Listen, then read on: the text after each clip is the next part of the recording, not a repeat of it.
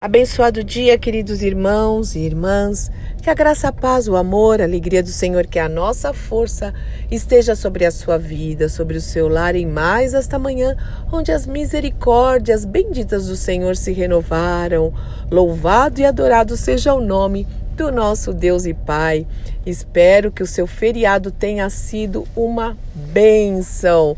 Orou pelo nosso Brasil, pela nossa pátria, glória a Deus. Mas hoje é o dia em que eu compartilho com vocês conteúdos que me edificam, que me edificaram.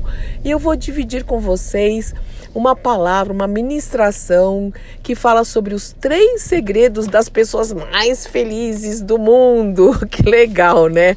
É, tanto do lado psicológico, mas sempre baseado na palavra de Deus, quanto espiritual.